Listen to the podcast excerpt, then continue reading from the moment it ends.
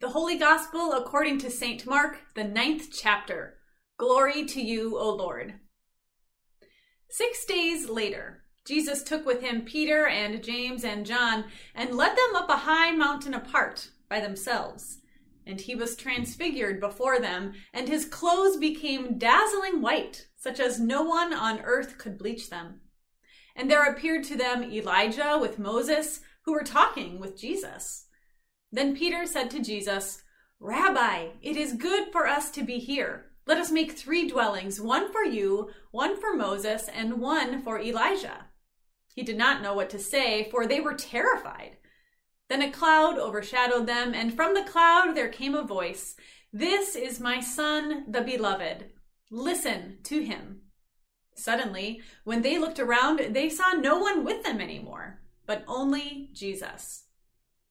As they were coming down the mountain, he ordered them to tell no one about what they had seen until after the Son of Man had risen from the dead.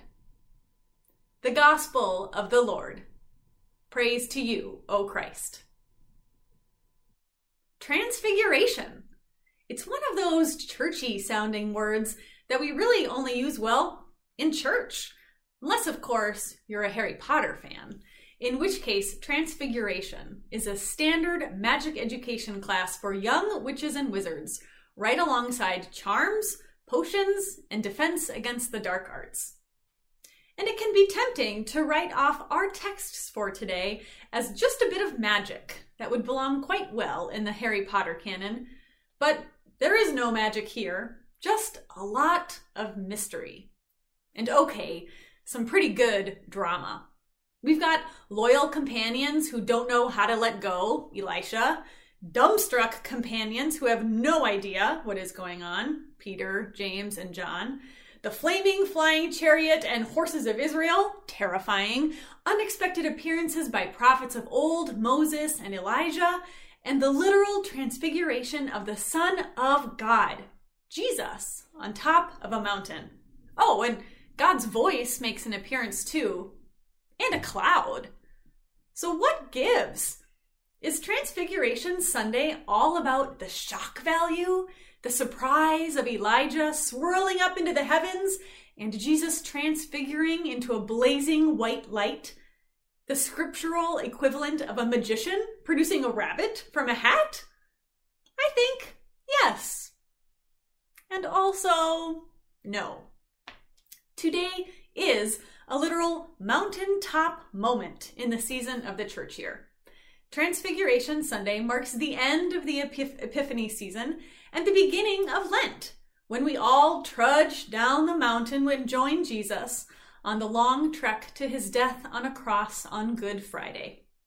Today marks a turning point in Jesus' ministry and the recognition, or lack thereof, for his disciples about what must happen next. It's paired with Elijah's ascension as another mountaintop type story, one that leaves Elisha tearing his clothes in grief. Mountaintops may be exciting, but they are never easy.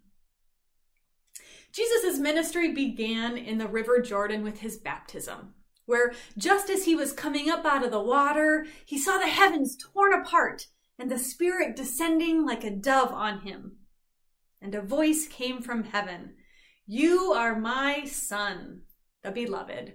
With you I am well pleased. In Mark's Gospel, Jesus is the only one who hears these words. They are private, for his ears only. But today, just a few chapters later in the Gospel of Mark, God speaks remarkably similar words from a cloud at the top of a mountain. But they are no longer private. This is my Son, the Beloved. Listen to him.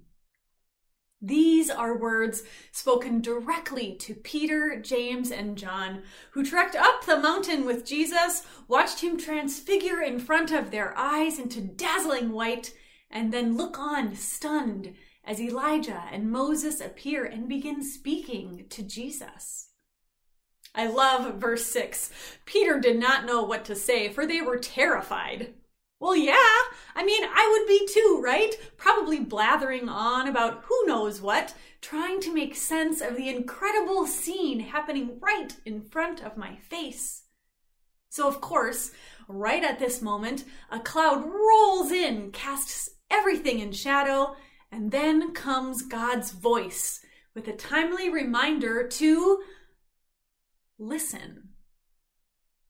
Not to stop speaking, not to stop trying to figure out if Elijah and Moses are really there and what we would use as building materials for these dwellings, not even to follow Jesus to the ends of the earth, but to listen, which may be the most difficult command of all. Listening is not an easy task. Listening is different than simply hearing. I like how Adam McHugh describes it in his book, The Listening Life. He says, Hearing is something that happens to us. Listening, on the other hand, is something that we choose. Listening is a practice of focused attention.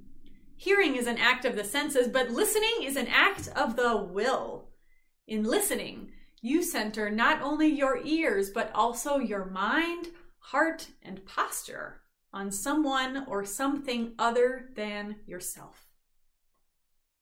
On the mountaintop, God's voice doesn't ring out for Jesus' benefit. It rings out for the disciples, for us, calling us to choose, to center our attention and our lives on Jesus. We don't listen by accident. When she was younger, I used to tell my niece Natalie to turn her ears on so she would remember to listen for my voice. Of course, I would often have to remind her to do this when she heard me say something she didn't like, such as no. Today, we too are being reminded to turn our ears on and listen with our whole selves to God's voice. And sometimes that may be easy to do, especially in our own obvious mountaintop moments where God is revealed before our very eyes. Sometimes it may mean we hear things we'd rather not, such as no, such as not yet, such as nothing. But if we keep listening for our whole selves, we may hear God tell us we are beloved. We may also hear God speaking through others, people who are oppressed, marginalized, forgotten, people who have long been speaking but have not often been listened to, people of color, indigenous communities, the differently abled. We can choose to listen to these voices. I hope we are compelled, like Peter, to just shut up and quit trying to make sense of the mystery and the magic and mess of whatever is happening right in front of us and just listen.